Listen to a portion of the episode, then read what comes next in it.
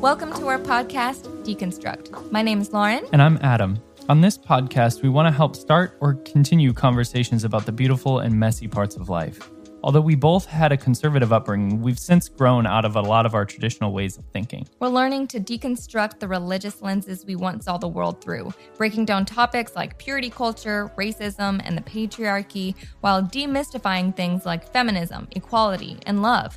Stepping away from our evangelical church background, all the while leaning into God and moving forward in our faith. We'd love to hear your story.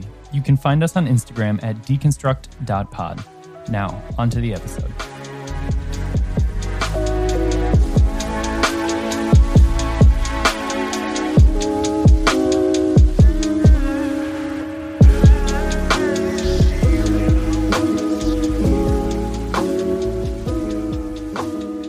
Hey everyone, just a heads up this episode does include explicit content, so um, just so you're aware of that. Also, this conversation is um, between just myself, Lauren, with a friend, Barry Galaska. She's an artist, um, and she speaks on her, experience um, as as a woman and her uh, interpretation of men and women and the stereotypes. And although we, as a podcast, and Adam and I, uh, we do understand and uh, we do validate all genders um, we also validate other people's experiences. And so um, in this conversation, we talk about, uh, yeah, like I said, stereotypes and um, just her personal experiences. So um, also wanted to give that as a little bit of clarity and a heads up before the episode begins. Thanks so much. Welcome, everyone, to the podcast. Today we have Barry Galaska, easy breezy. Yeah.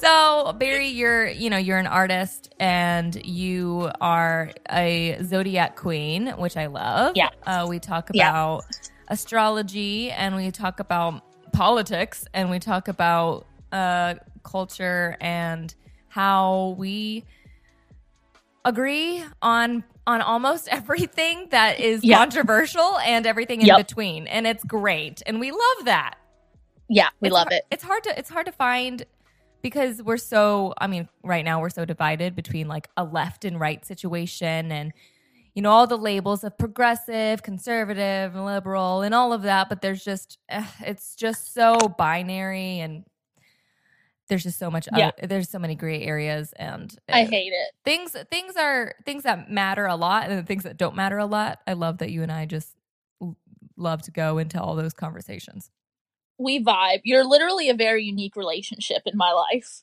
i Like- i i feel the same yeah, adam's always look, together. he's Yeah, looking over at me and he's always like who are you messaging and i'm like well who do you think i mean i'm always messaging people but like whenever it's like a long conversation he sees me like Yeah. he's Yeah. like oh it's barry for sure oh my god, I love that. so yeah, I mean, I'm glad you uh, wanted to do another podcast and do another episode. Um, so today, you know, we're going to talk about uh, a couple things, but first, I did want to start with your single, um, "Man Can't Hang."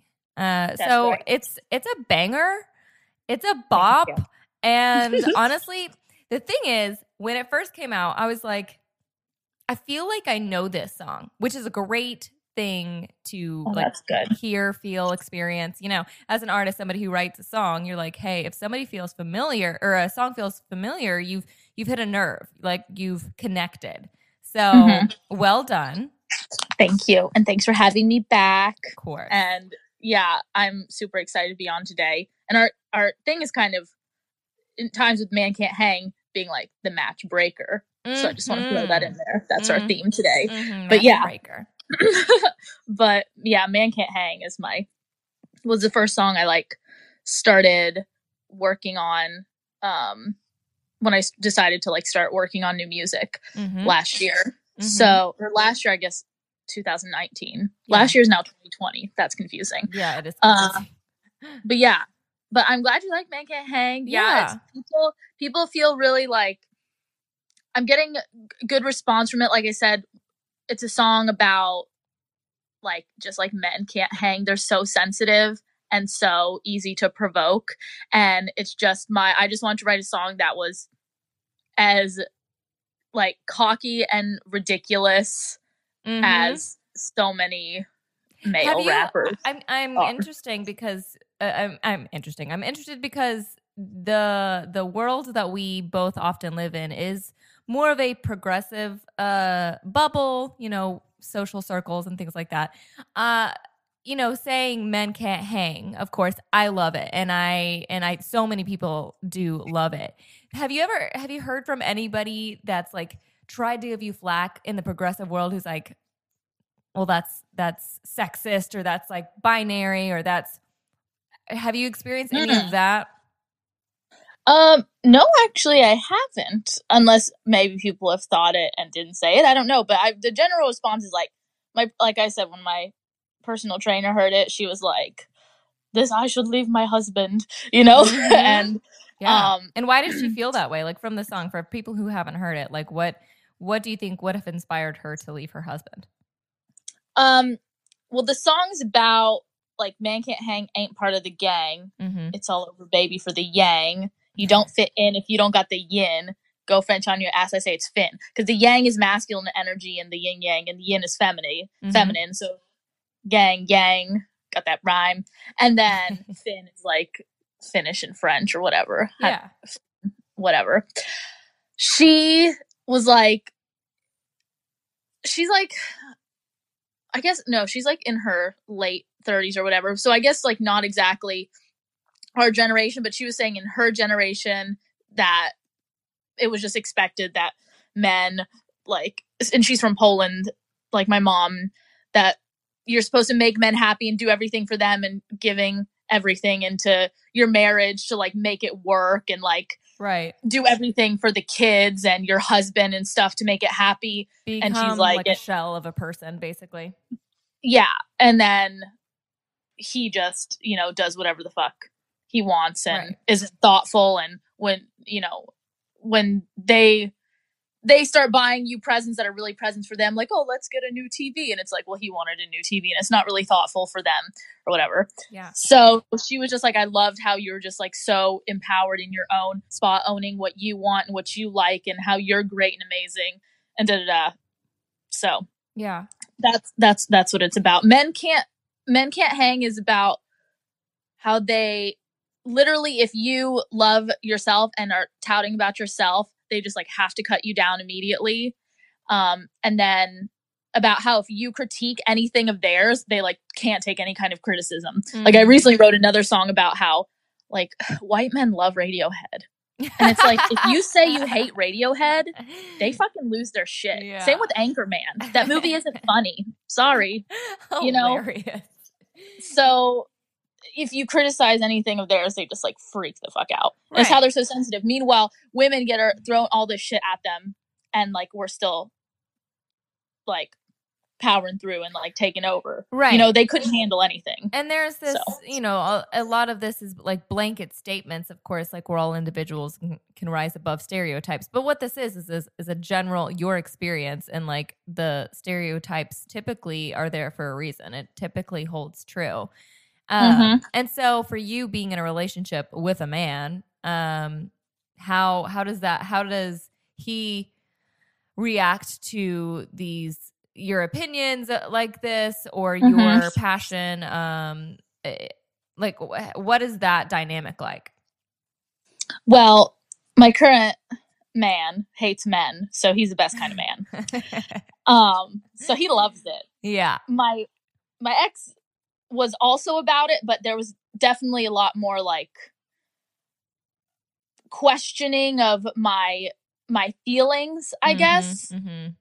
he's like well you can't like say this about all guys or whatever or questioning the experience. Just the female experience is always questioned right. but so that's what i didn't appreciate. But my new man's is like yes fuck men yeah. you know so that's great oh a little shout out to the new man yeah love that yeah i mean adam loves the song too and it's interesting because yeah i mean as much as i i do try to stick away or stay away from um stereotypes or I try to stay away from the binary or things like that. It's also like you've got to be able, as an artist, especially, you have to be able to speak your truth without having to tiptoe all the time.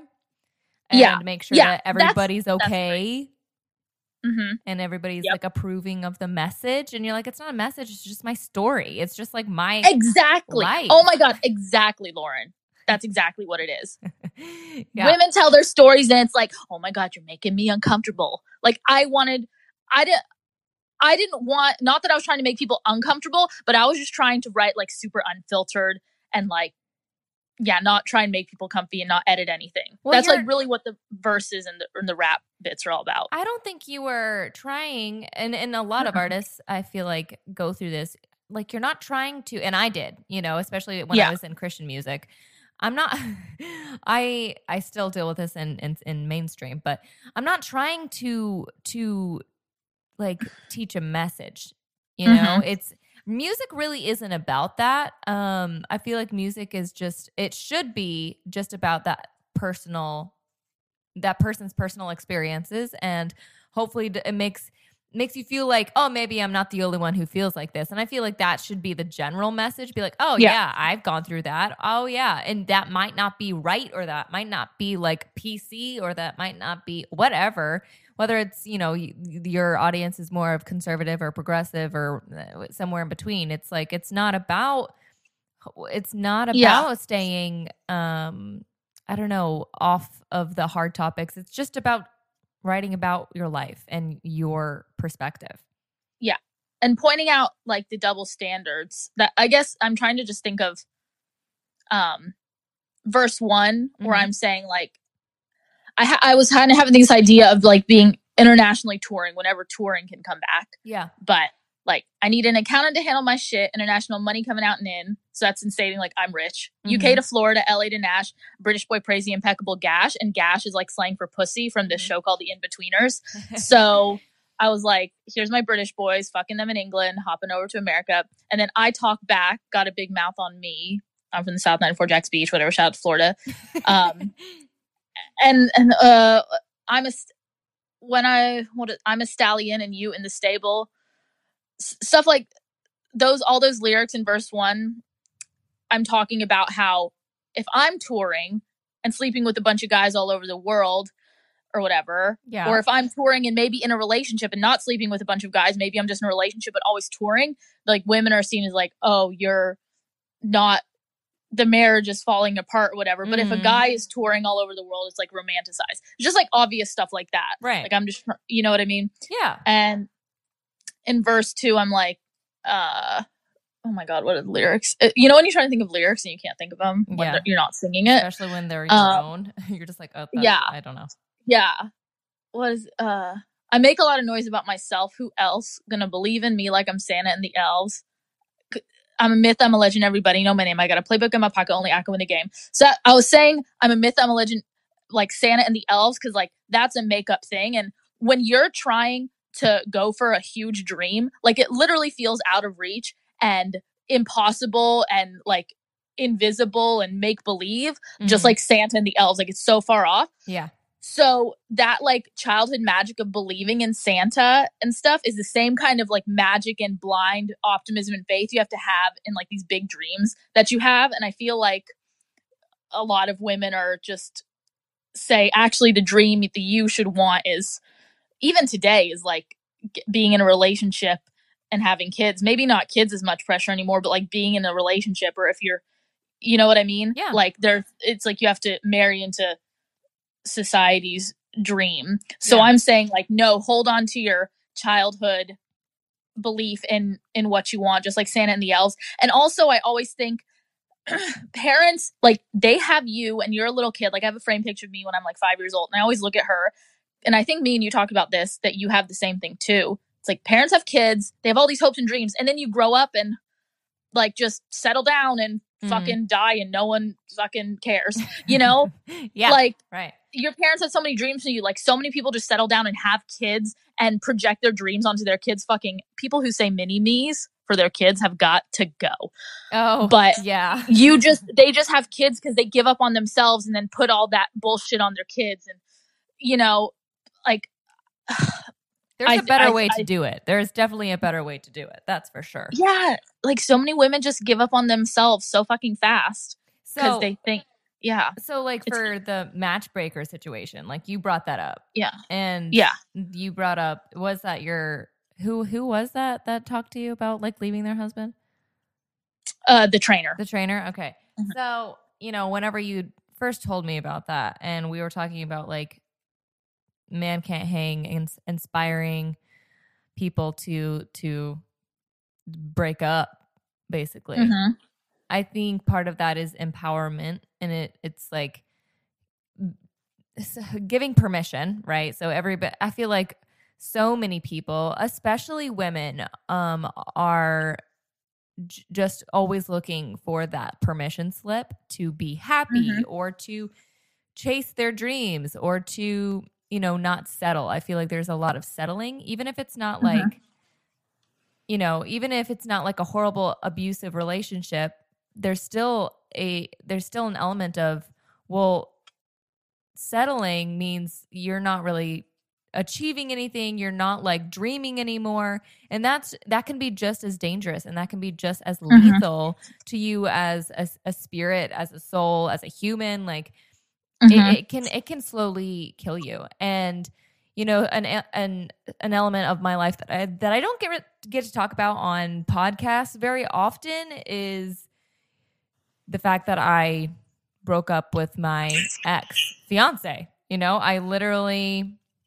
was Mhm. gonna get married to someone else, um, and not Adam. I did eventually get married to Adam, but you know, I I was gonna get married and I called it off like five months before five months, I think. Yeah, five months before the wedding. And I just sent out save the dates to over 200 addresses. So that, that's like not just people, like it was gonna be a, a big ass wedding. And so I think I got I got one of those. I think you did. I yeah, I a did. a lot I of remember. people, a lot of people got those, and you know, I I sent them out, and then it was like a week later, I ended up calling it off, and um, so that being said, everyone, e- like everyone in my circle, my parents' circle, my fa- like every circle, Uh-huh. got the the save the date and then was like calling me texting me e- emailing me be like oh i just got this y'all look so cute this is so cool i can't wait blah blah blah and i was like well you can throw it in the trash Yeah.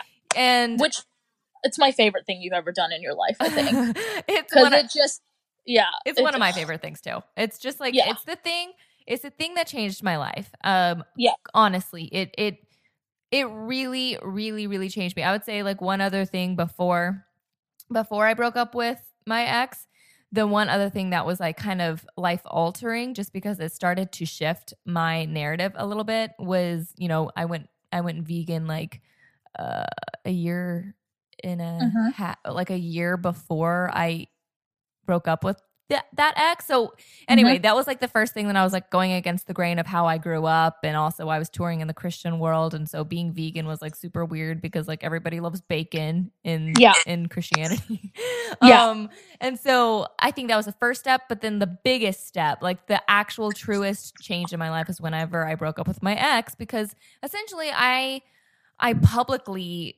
failed and i air quotes failed because i i, I don't think that's a failure to ca- call off a wedding Uh-huh. or anything like that but i think in the social public eye it would be seen as something that didn't work so yeah that's it's it's like a fail it's like a failure Yeah. of of things Yeah. a failing and so calling off my wedding and that entire relationship so publicly gave me the confidence to do that over and over again no matter what it was whether it was love or um relationships or or spirituality and then from then i quickly fell in love with adam and our whole story you know started to de- develop very Yeah. near that time that that story was the blueprint to my current story. yeah when I started falling into crazy love with my man, I literally mm-hmm. was desperately calling you like, "What is happening?" and you coached me through it. don't you feel yeah so yeah we'll definitely get into that and and how it just feels like you're absolutely on drugs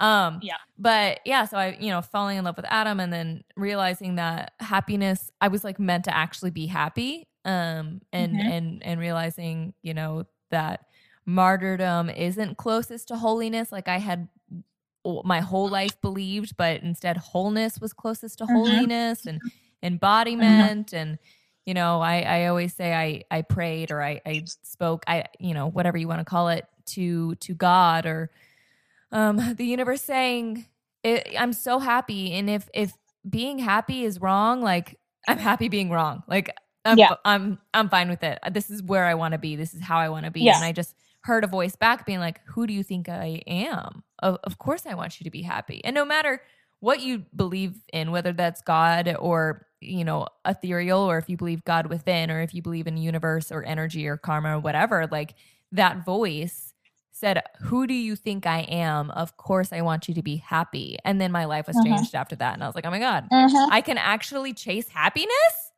Mm-hmm. And that Girl. was so life altering. Yeah. Yeah.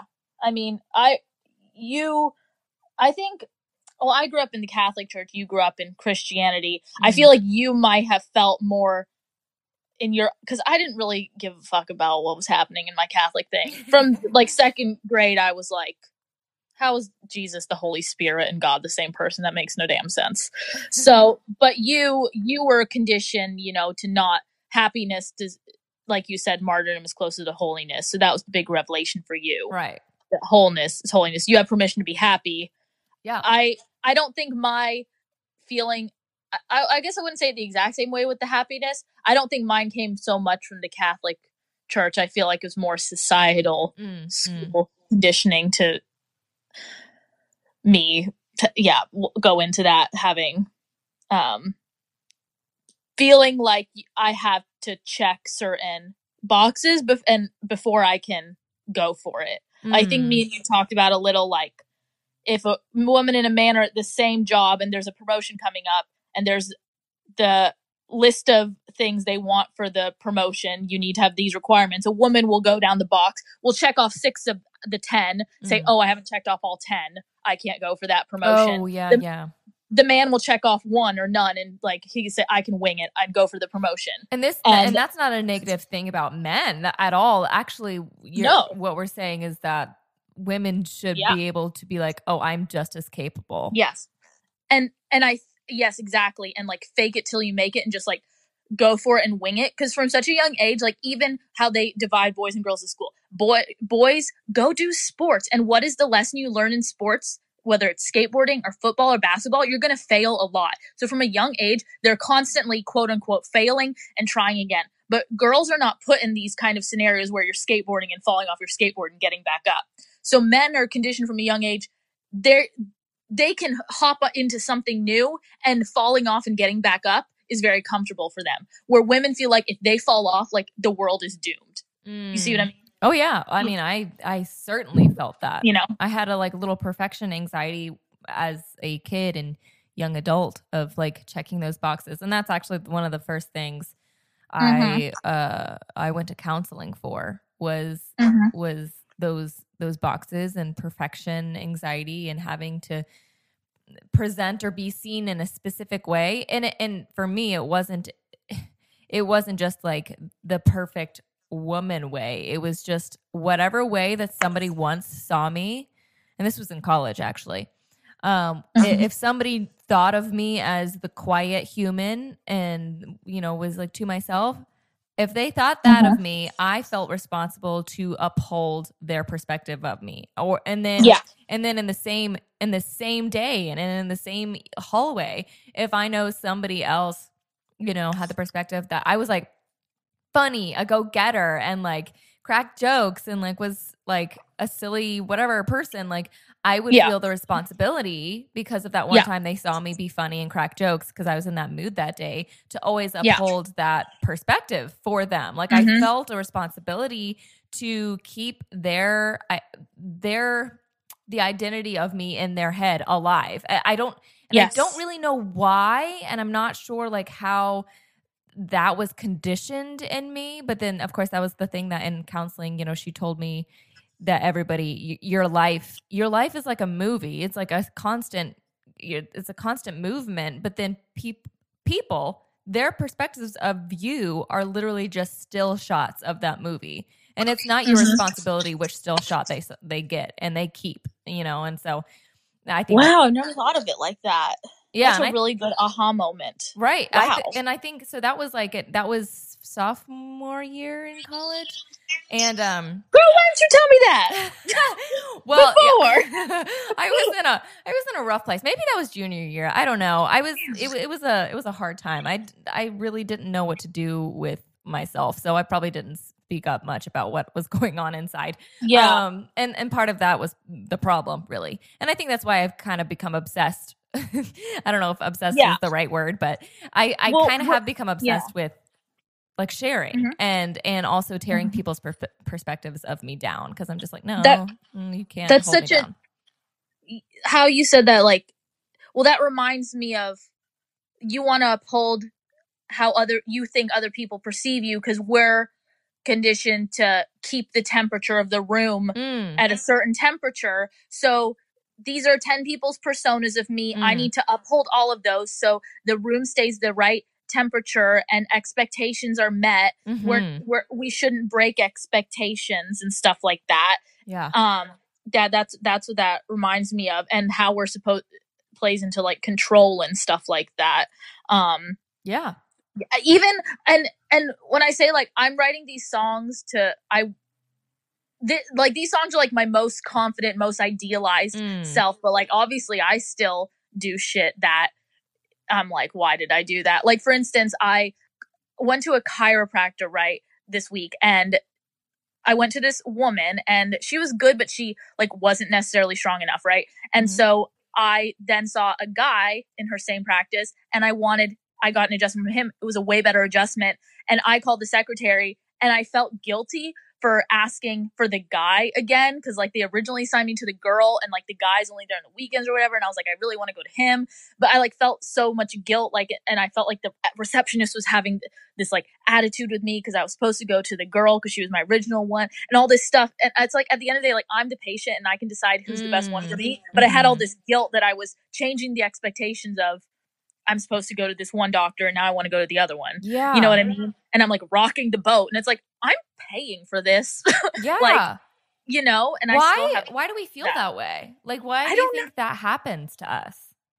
i don't know i especially feel it with like doctor's oh, appointments Well, i don't know yeah, why that's like same, same. Yeah.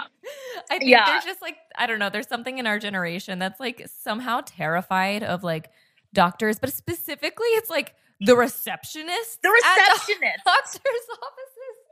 i am terrified i'll do whatever they say I know. Like, I I literally don't- am the same. i don't know why. i don't know why it's really weird That is so Okay. funny. It's That is not just you.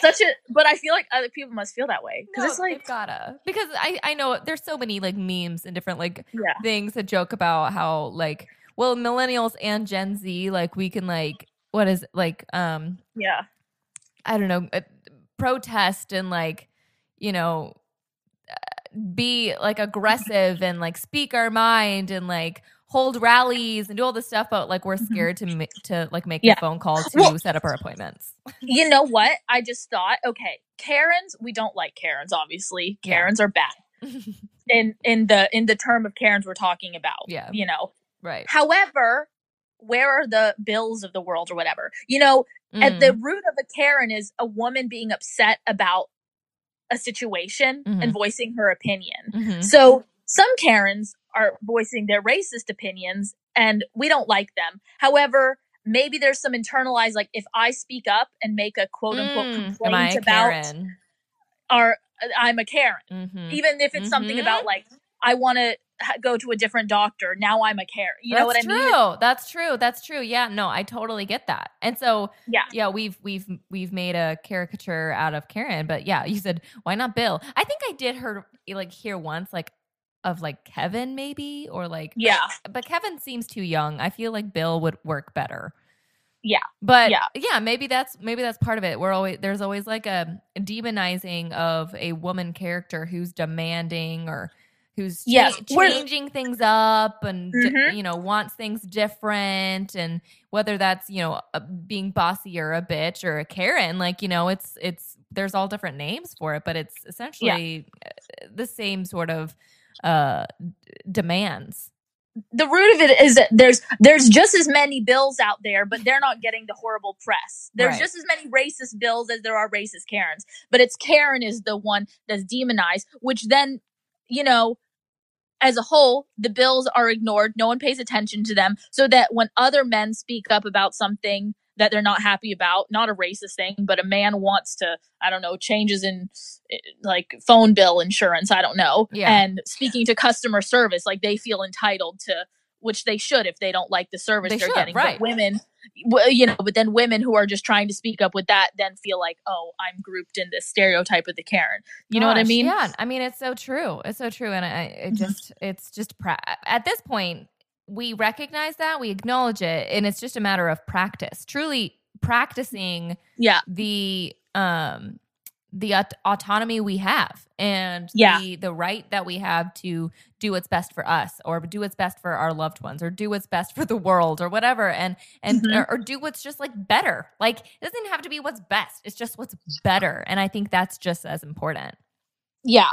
And and I also think how many how many men have also called off weddings? But I've never I've never heard of it, but it's have it has to be a thing. yeah i mean i know i have a friend who did um they're, See, they're man- actually back together though so i don't know if it Yeah. counts Yay. But i don't but really know yeah. And yeah, this whole I was listening to some Oprah episode and she's like women see the potential in things. Mm. This is women see the potential in everybody but themselves and men see the potential in themselves. That's what it comes down to. Women says let me fix my man, let me let me uh, fix make great kids, let me, you know, build someone else's business. But men see the potential in themselves. So they're Mhm. gonna they they believe in themselves if they go for another job or do something risky that they can figure it out. You know, I I do I do agree and I feel that. I feel like sometimes though and I think you might uh, resonate. I feel like I I have generally had more confidence than some of my other female peers.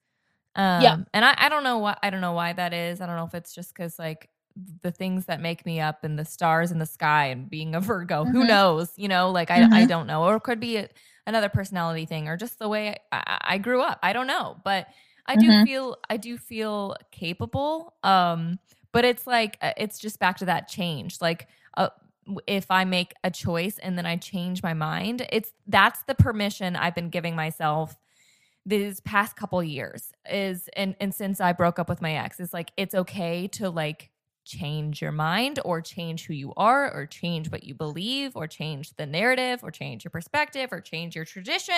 Like Yeah. it's okay. And it's it's more than okay because this life you know i i, I like I, th- I can't remember who said it. Um i think it was on oprah's actually her podcast or maybe it was liz liz gilbert. I don't i don't remember which one it was. One of the queens said you Yep. know life life is life is long and i am young.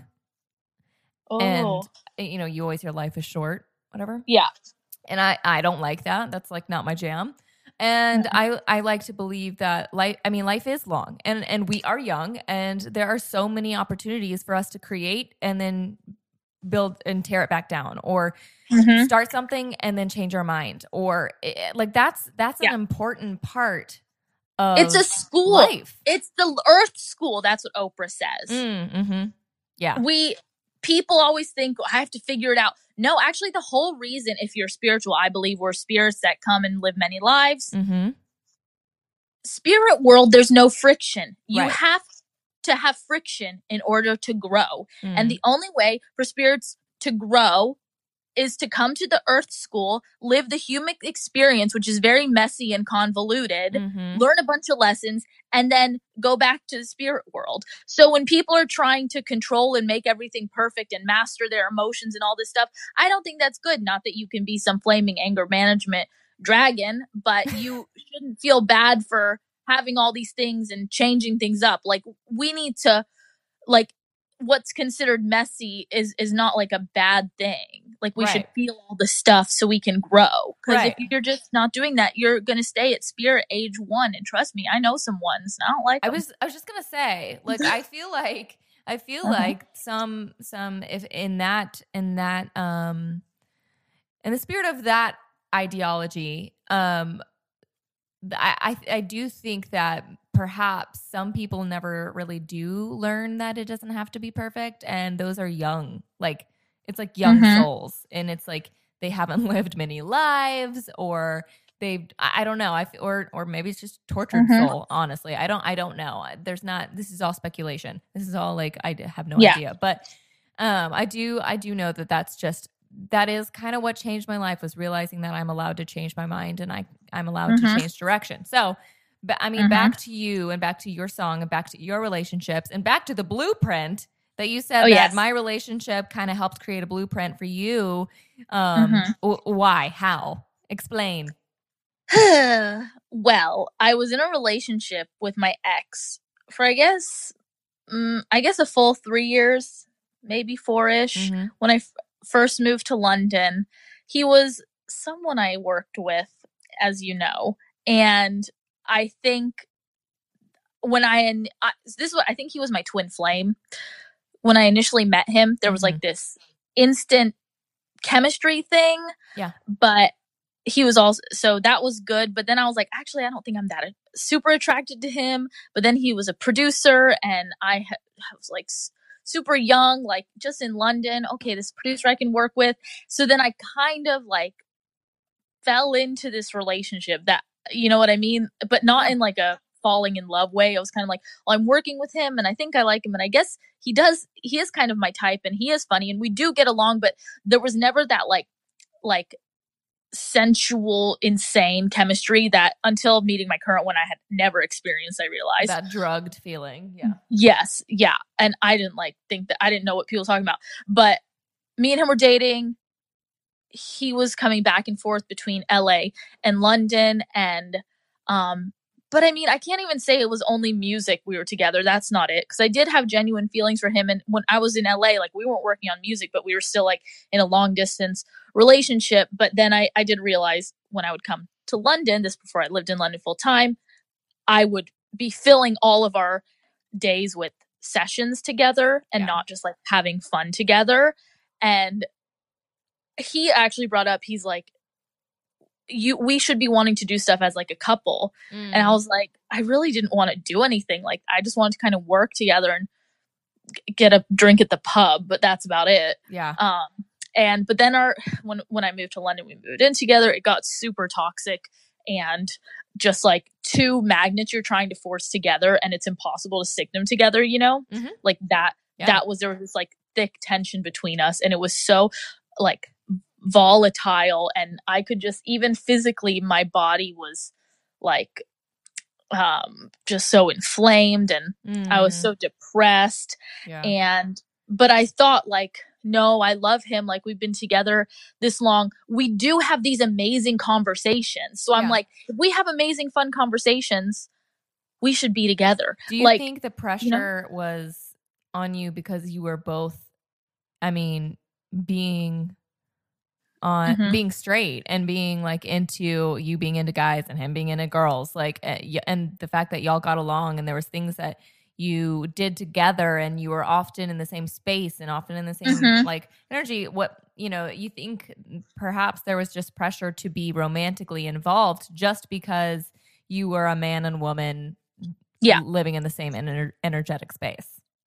yeah definitely like we as as things like progress i became like friends with his friends and it's the classic like i'm living in london all of his friends all of my friends are really his friends Yeah. i was like if we break up Your identity is kind of lost in. London. Yeah, yeah. I'm gonna be lost he's my he was my only like person i was really working with so i felt like my career was like in his hands i That's was the- like- that's a thing. You said only, I feel like anytime I hear people, because I you know people talk to me about relationships quite a Yeah. bit, and when I when people message me and they use the word only when describing a relationship, like, well, he's my only friend, or they're my only Mhm. blah blah, or it's the it's only because whatever.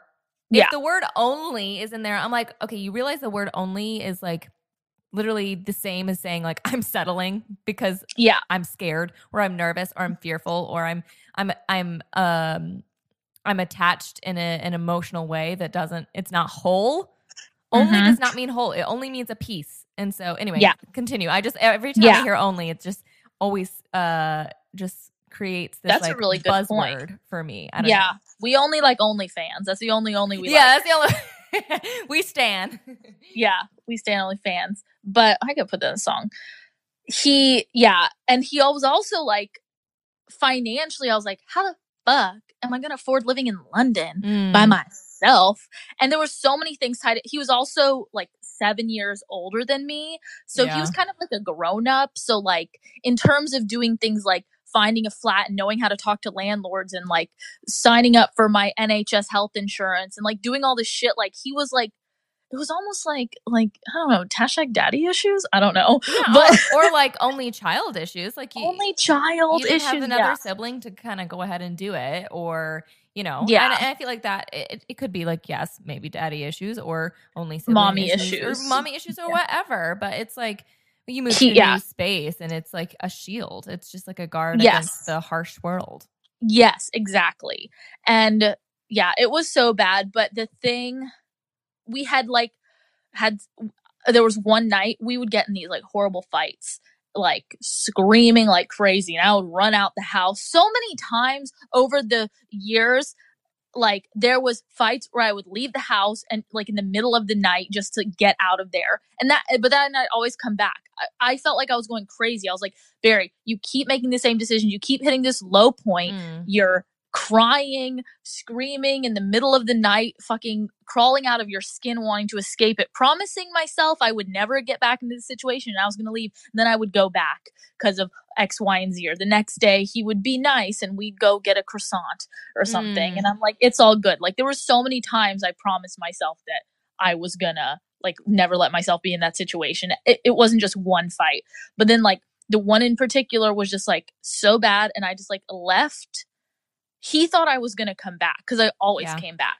Right. And like people, how I presented myself, my music and stuff would never think I was in. I, I don't know if it's emotionally abusive, but emotionally attached. I don't know, but it was an abusive cycle and self sabotaging that I was in. but- Mhm. One night, finally, I was like, I have to leave. So I went to my friend's house. He let me in at like 2 a.m. I stayed there and I didn't text from that point on. I didn't text or talk to my ex for like three months yeah. and I totally disappeared. And he was like, What the hell? Like, I literally was just like, I'm coming to get my stuff, make sure you're not there. And he was so confused. He didn't know what happened. But that's when I was finally like, Okay, I like couch surf for two weeks looking for a room. And I did eventually figure it out. And I like got my place in London by myself. And I figured, I thought it was like impossible. I remember thinking it was impossible. But when I finally did do that and I got my own space, and I was like so like scared. But the first night sleeping there alone, I was like, what the fuck? I felt so alone. Like no one is here. I'm Mm. living myself now. I have so many boxes. Um, but I was like able to get through it. And so ever since then, like you're canceling the wedding story, like that was my like, okay, I can be self sufficient and I don't need this person. Yeah. And we actually did eventually kind of get back together for a little bit, but then It was like the last hurrah. I was like done. it was yeah, it was like the last hurrah, but then I was like, nah, this isn't working. So what was Mhm. it like then for you whenever you started um started your relationship with your current your current lover? Mhm. Um Mhm. how how was that different and and why you know, why do you think that like you knew that it was right? Like I don't know, just just talk about Mhm. that for a second. Well, I'd written down what I wanted in someone. Yeah. And the thing I wanted, because my ex was, I felt like every time I brought up something, he challenged it. We talked Mhm. about devil's advocate. We hate devil's advocate. Yeah. So when I, the way I even started talking to my new one, which is fun, I'd seen a picture of him back in March when me and my ex were kind of in that rekindling phase, kind Yeah. of. Right. I'd seen a picture of I a picture of him that my friend had showed me. He's like, "Oh, me and my friends went out." He showed me the picture of him and his friends out, and I was like, "Who the fuck is that guy?" But I was like, kind of seeing my ex still, so again, so I was like, "Oh, I can't say anything."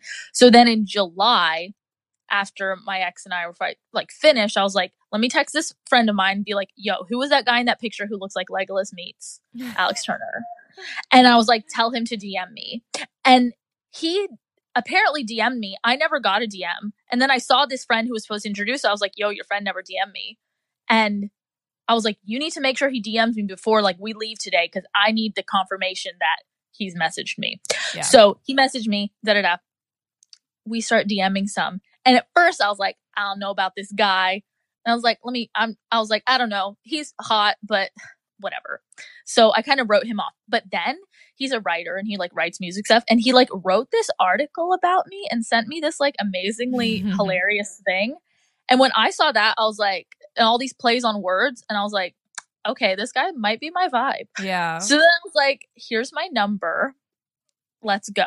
And we just immediately started talking. And Lauren, like I said, after like one day or two days, it was just nonstop, the most fun conversations I'd ever had. And I never had that with my ex. And I was like, what the fuck is happening? You didn't And- sleep, I'm sure, because I didn't Did sleep. When Adam and I were first falling in love, we slept we slept 4 hours every night for a week or more. Yeah.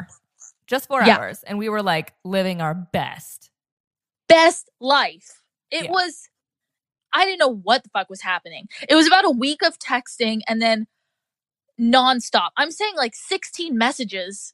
Boom, boom, boom, boom. Then he sends 16. Boom, boom, boom, boom. Pictures, fucking songs, the playlists we made. I was living a 16 year old fucking romantic comedy. It's it is pretty crazy how like young and stupid you feel. You're like this is Yeah. stupid and I like never want this to go away. Yeah.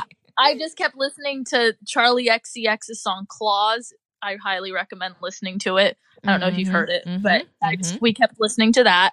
And we, then we finally got on a FaceTime. And after the FaceTime, where I was like, what the fuck? And he was texting me. He's like, uh, what is happening? And we were Mhm. both like totally on the same page. I and then it was like being shot through space. Like there was a good two weeks. I can't even remember what happened. no, I I I, get it. I didn't sleep. You didn't sleep. I was messaging. I like was shaking. I couldn't eat. I couldn't sleep. I was like so high on dopamine or serotonin. And because he wasn't in London, it was too, I was gonna have to wait till we actually met in person. Um, which was making it worse. Oh my god, though, it was the most insane feeling, and it was just so easy. Like you always said, it was so easy. Yep. That's what I say that you're the blueprint. When I was with my ex, I would look at you and Adam and I was like, y'all seem like you have so much fun. You filmed this one vlog where it was like your birthday or something. yeah. And you were just driving around, like getting vegan smoothies. And I was like, that seems healthy and fun. Yeah. Where, why, I want that.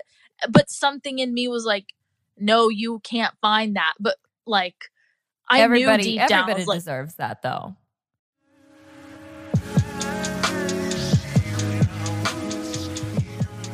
Hey everyone, want to take a quick moment to say thank you for listening. If you like what you're hearing, please share this episode and rate and review the podcast as it helps others find this online community. Thanks so much. Now back to the episode. Like Yeah. that's the thing. Like I, you know, what you're explaining and the, is what I tell people, and it, they just think it sounds so like it is. It feels unique. You feel like you're the only person who's ever experienced it. Tr- trust me, I Yeah. tr- truly felt like there's literally no way no one else will ever feel this Yeah. way. Like Yeah. no one else is gonna feel like I feel right now. But Yeah.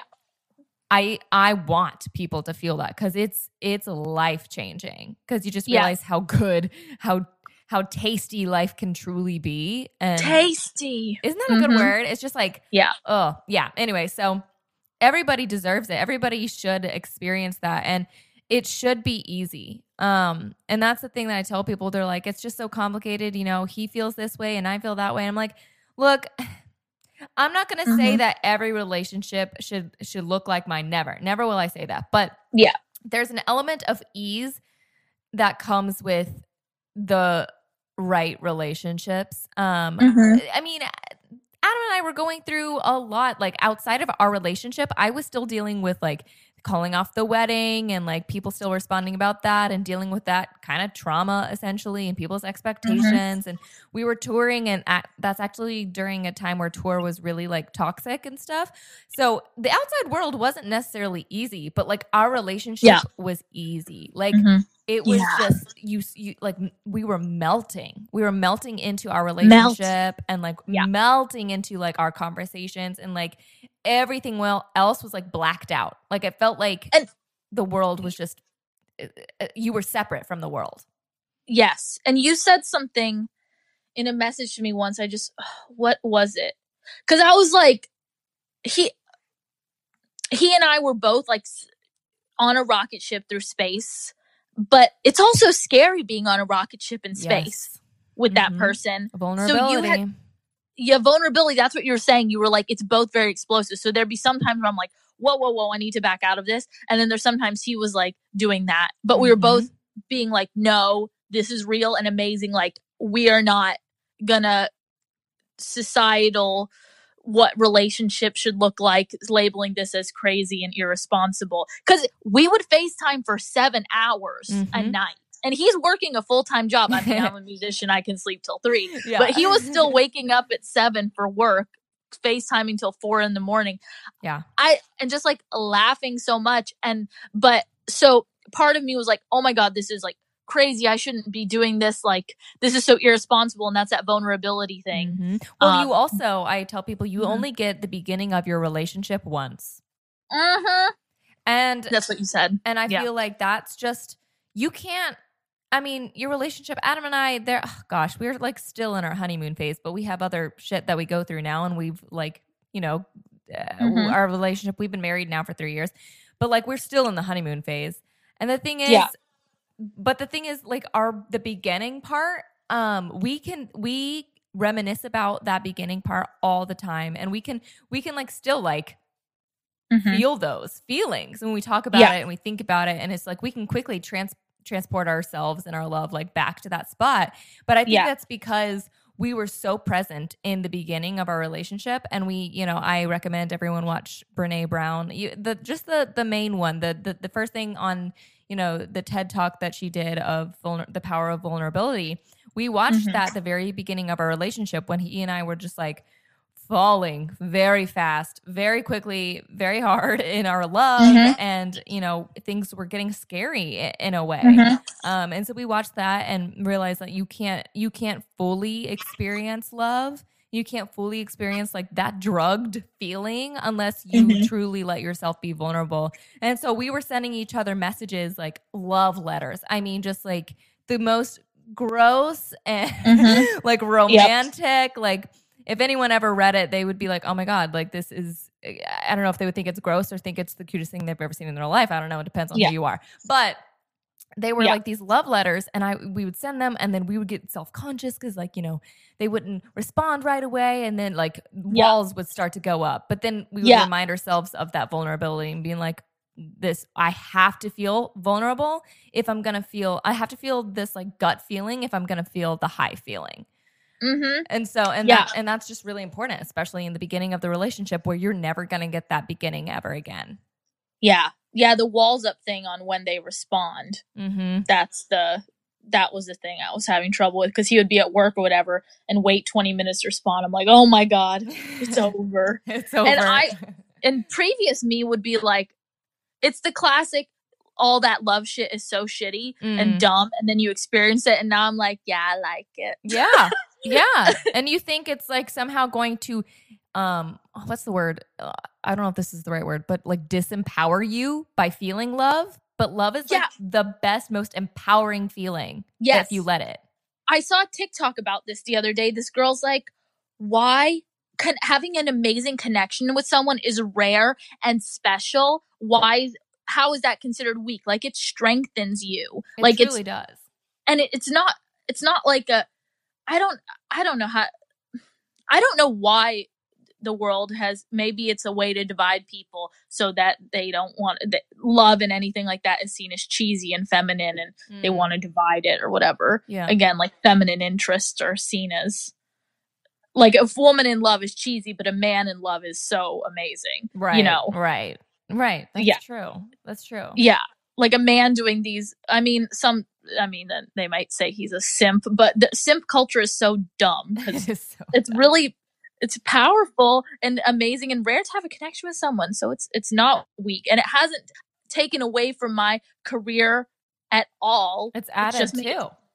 yeah it's Yeah. just made it better it's supportive Easier. it's inspiring Mhm. yeah it's like having a nice swimming pool to splish splash around in that's what the relationship feels like Yeah. you know Do you think your um your relationship with your ex, do you think part of the reason why you, you know, kept going back or kept going back into it perhaps was because you felt because you felt grateful, you felt like you were a prisoner to that gratefulness of him helping you through the beginning of London? Yeah, for sure. Yeah. Definitely. I feel like Yeah. I mean that's that's a, a Glennon Doyle topic of feeling grateful to somebody and feeling basically imprisoned to it. Mm. Um, Mhm. And that's I mean that's not healthy. And and a lot of people I do that. I've struggled with that with my parents. A lot of people Mhm. struggle with that with their with their parents or anyone they Yeah. feel grateful to. Um, Yeah. they feel like they are um, obliged to or responsible to eh, be always be in in debt and that's not the way Mm-hmm. to be you can be thankful um but that doesn't mean you are in debt to that person Yes. you're indebted A hundred percent.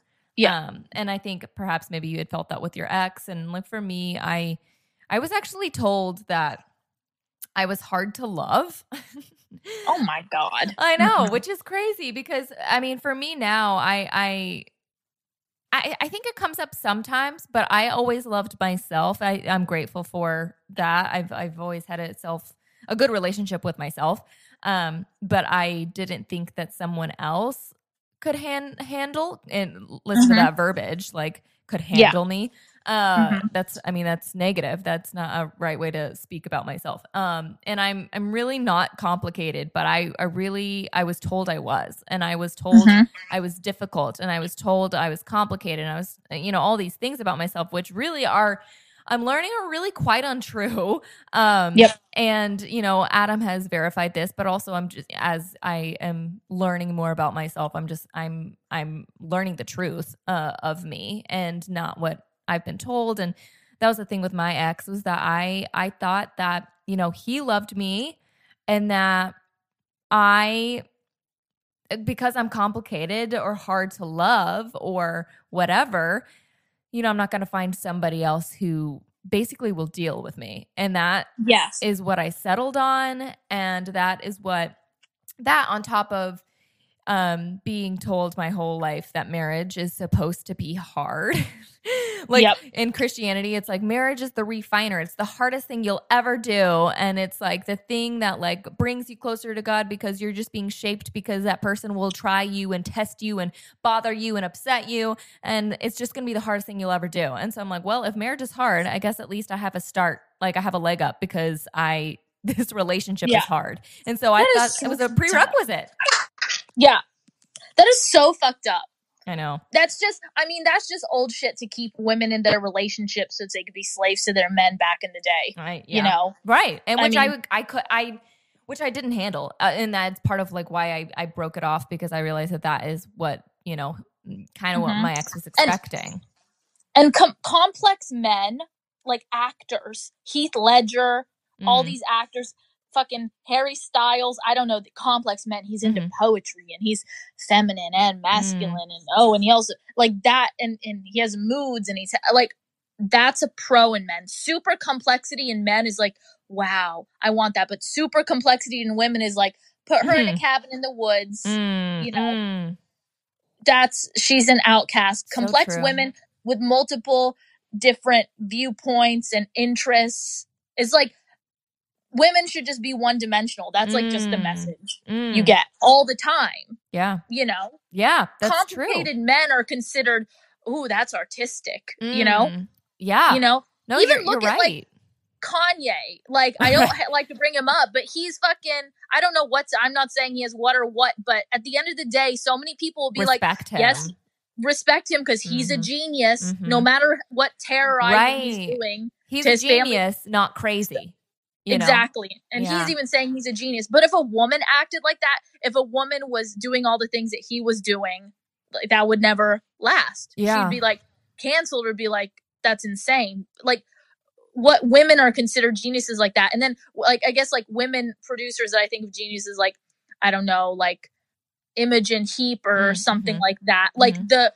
I feel like the women producers who men respect as geniuses are kind of these like not shiny yeah the more they're not shiny pop star women, but like Ariana Grande, she like comps her own vocals and does all this stuff. But people are like, does she really comp her vocals though? Is she really writing those songs? It's like it's constantly being questioned. Like if you're beautiful and entertaining Mm, and like a mhm. pop star, like do you really do that? But you almost have to be a grubby. Not that Imogen Heap is grubby, but like she's not in the spotlight. you have like to Ariana fit. You have to fit like the stereotype. You have to Yeah, fit like to this little box to fit in that Yeah, that ner- people can understand. Yeah, a nerdy woman who's in the back, okay, she might be a genius, but whoa, a pop star genius? No, but Kanye's a pop star and a genius. You see what I Right, mean? Right. Um, men men can be hot and amazing and genius, Yeah. but women, it's like whoa, no, it's the, the classic dated idea that people think isn't around still, but it still is. Like you can't have like beauty and brains, like that convoluted thing. It's still a s- really strong stereotype if you just look Right. At what's out there, you know. Right. Which, you know, it goes back to like the thing that I first went to counseling for. Um, the the verbiage I used, I, I remember this so clearly. I I remember telling her I was a walking contradiction. I was Uh-huh. like, I feel this or I'm into this, but and I'm also into this. I'm like I wanted to be like I was like, well, if I'm if I'm spiritual, I must be a yogi. Or if I'm not or if I'm into makeup, I guess I must be girly. Or if I'm blah blah blah, I have to be, Yeah. you know. And then also fitting the the the um perspectives that people would have of me. It was like the same like sort of uh, mind thing that I was going through. And I, I I remember her just saying, "You're like."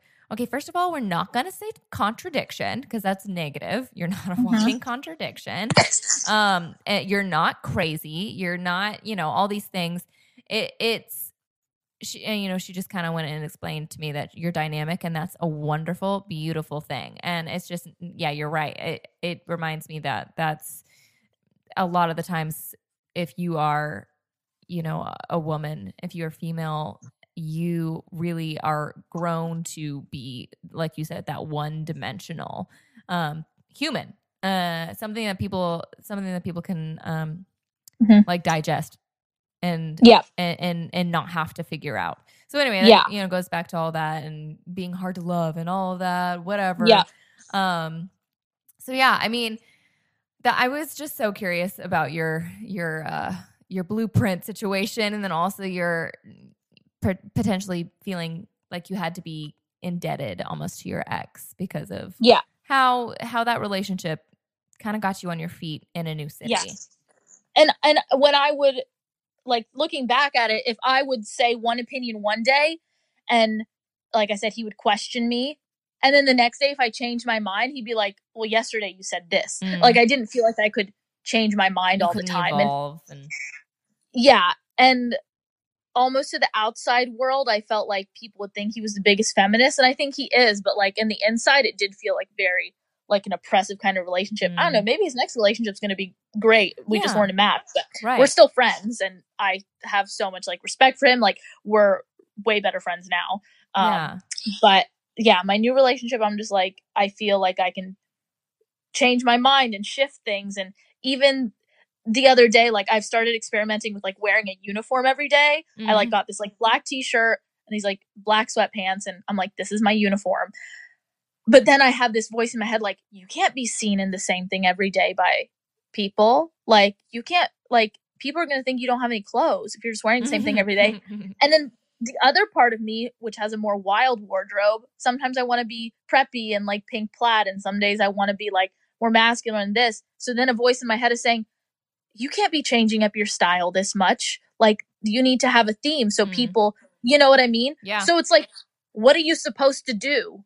You know? Right. Well, and you know, and the that's the thing I tell people is, and and the thing that I've been, um, I think I was, I almost was going into this at one point. I was talking about how, um, you're allowed to to change your mind, and even within like the uniform thing, or or wearing eccentric, you know, eclectic kind of Mhm. clothing. Well, you can go through phases of each of those things, and that's more than okay. I mean, that's that's Yeah. great. I, I the verbiage I've used is you can try things on, and that I mean that I we're talking literally here with with clothes, but also like I say, you can try things on, meaning like you can try on a new um tradition or you can try on a new way of speaking or you can try on a new um like spiritual practice and you don't just because you try it one day or just because you try it for a week or a month or a year Mhm. or a couple years that doesn't mean that you can't stop at any given moment and try something else Yep.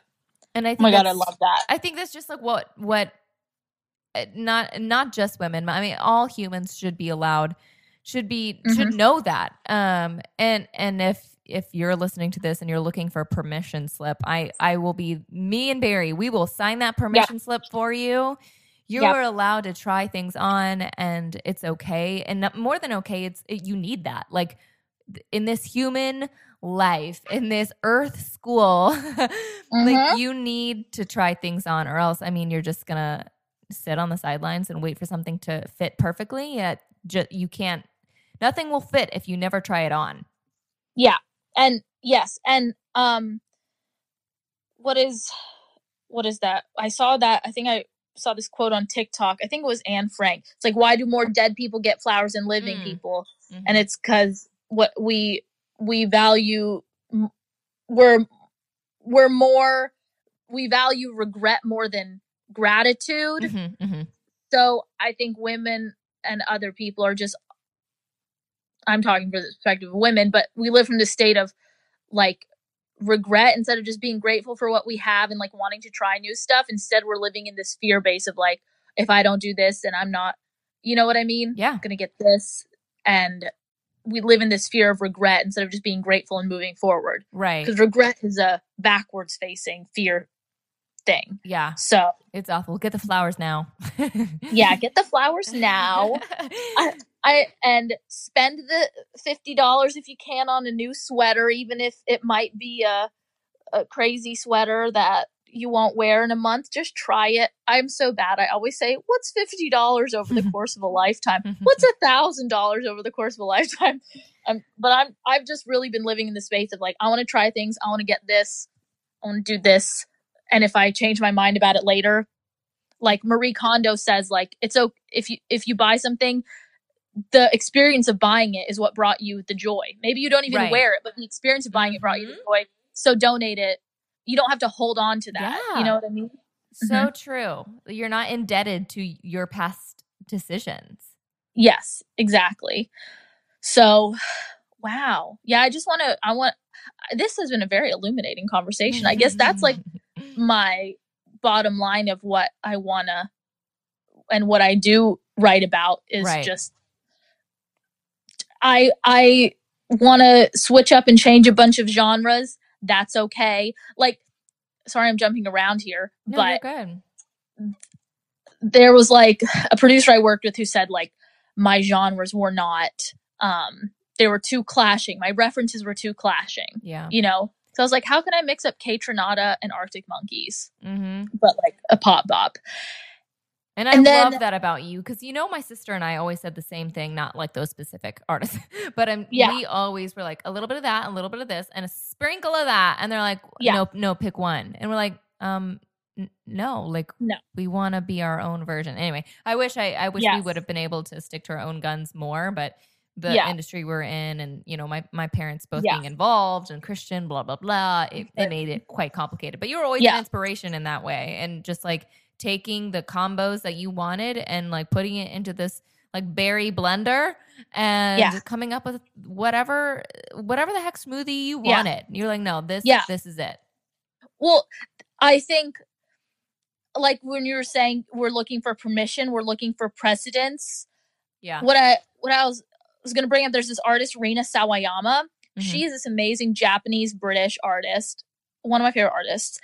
And she has this album that literally goes from like heavy nu metal to like super shiny pop. yeah. And when I heard this shit, I was like, this bitch switches genres up. But she's one of the hottest artists in England. She was um, voted like the number one or top 10 something albums in Metacritic of the year. Elton John named it his favorite album of the year. And now everyone's like, wow, oh my God, she switches up genres so much. This is so amazing. And I'm like, I've, Literally I and so many other that. artists have literally been probably, you know, had the same experience of going to producers and them saying, whoa, it's too many things. But just Mhm. one female, and I love that she's Japanese and British, breaks through sets of precedents Now everybody Well, you that's know, the thing. You know, you make good shit. Nobody cares what it looks like or whatever. Yeah. It's just like you. Nobody cares about the boxes if it's good. exactly. So and just keep on making good. Like, just d- Yeah. don't listen to anybody else. Just make good. Make good stuff, and it literally doesn't matter.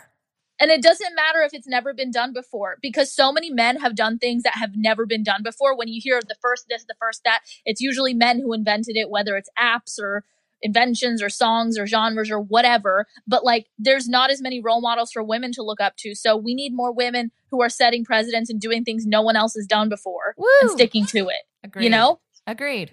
So you you, you Mhm. heard it here first, ladies. Everyone, right. but we're speaking to ladies uh, t- today. Yep. because it's Yep. the ladies' day. Adam's not even here. He- Wait. we're gonna. Yep. Adam's gonna listen to this, and he's gonna help me edit it, and it's it, it'll be fun. I can't wait for him to like just listen through and just be like, "Wow, wow." I'm glad you guys just got to like go for it. Yes, I love that this is the first the first podcast. Is it the first one without Adam? Um, yeah, I No. think so. Yeah. I think it is. We do miss him. We do miss, you, Adam. Adam. Honestly is, uh, I love him. Like he's honestly such a great conversationalist, and he would add awesome things to this conversation. But I think there's an element of like, oh, this is like, Yeah. girl chat Yes, that I love. we So, and I think, I think, I think, uh, listeners, let me know if you like this kind of thing, and we can have more like girl chats. And and guys, if you're listening, please please listen. Like please listen to girl chats. This is your opportunity to hear and Yes. to learn and to grow. Um, but yeah, Berry, you're amazing. Thank you for Thank you. wanting to be on the uh, podcast today and creating this episode where we can just chat and people can listen in. And um, yeah, it's just always fun to talk with you. Yes, and I'm gonna. I feel empowered now to go produce a song that's genre bending. Hell yeah, you know, yeah, even more genre bending. And there is there is more that I can't wait for you to hear it. Yay! You haven't heard it yet. Oh my gosh. You haven't heard Well, that being said, um, go follow Berry. Berry, go ahead and shout out your uh, all your your socials. Oh yeah, everything is Berry Galazka, B E R R Y G A L A Z K A at Berry Galazka, and yeah, my that's on Spotify and everything. Okay. song "Man Can't Hang" is out now, and my next single is coming out next month. It's a really fun song about how I my mom told me to stand up to my bullies in fourth grade, so Oh, I choked yeah. a girl, and uh and it turned out great. oh so my that that's gosh. that's a fun one coming out. Wait. Talk Aw. about breaking stereotypes. Oh my gosh, You know what I'm saying? I love it. Uh, And then my EP is coming out in March. So just look out for that. So if you just-. Yeah. The best the best thing is follow on Spotify so that you can get it in your new music Friday. yeah, That would be the best that's the best way to to support. do that. Yep. Um but yeah, and on, on my TikTok things, you know, my TikTok is totally different than my Instagram. So yeah, they're two two different curations of Yeah. BZ content. and I love it. And you guys should check it Yeah. out. She's hilarious and fun and just uh, a overall good person. So check her out. Uh, thank you guys so much for listening. And until next time, bye.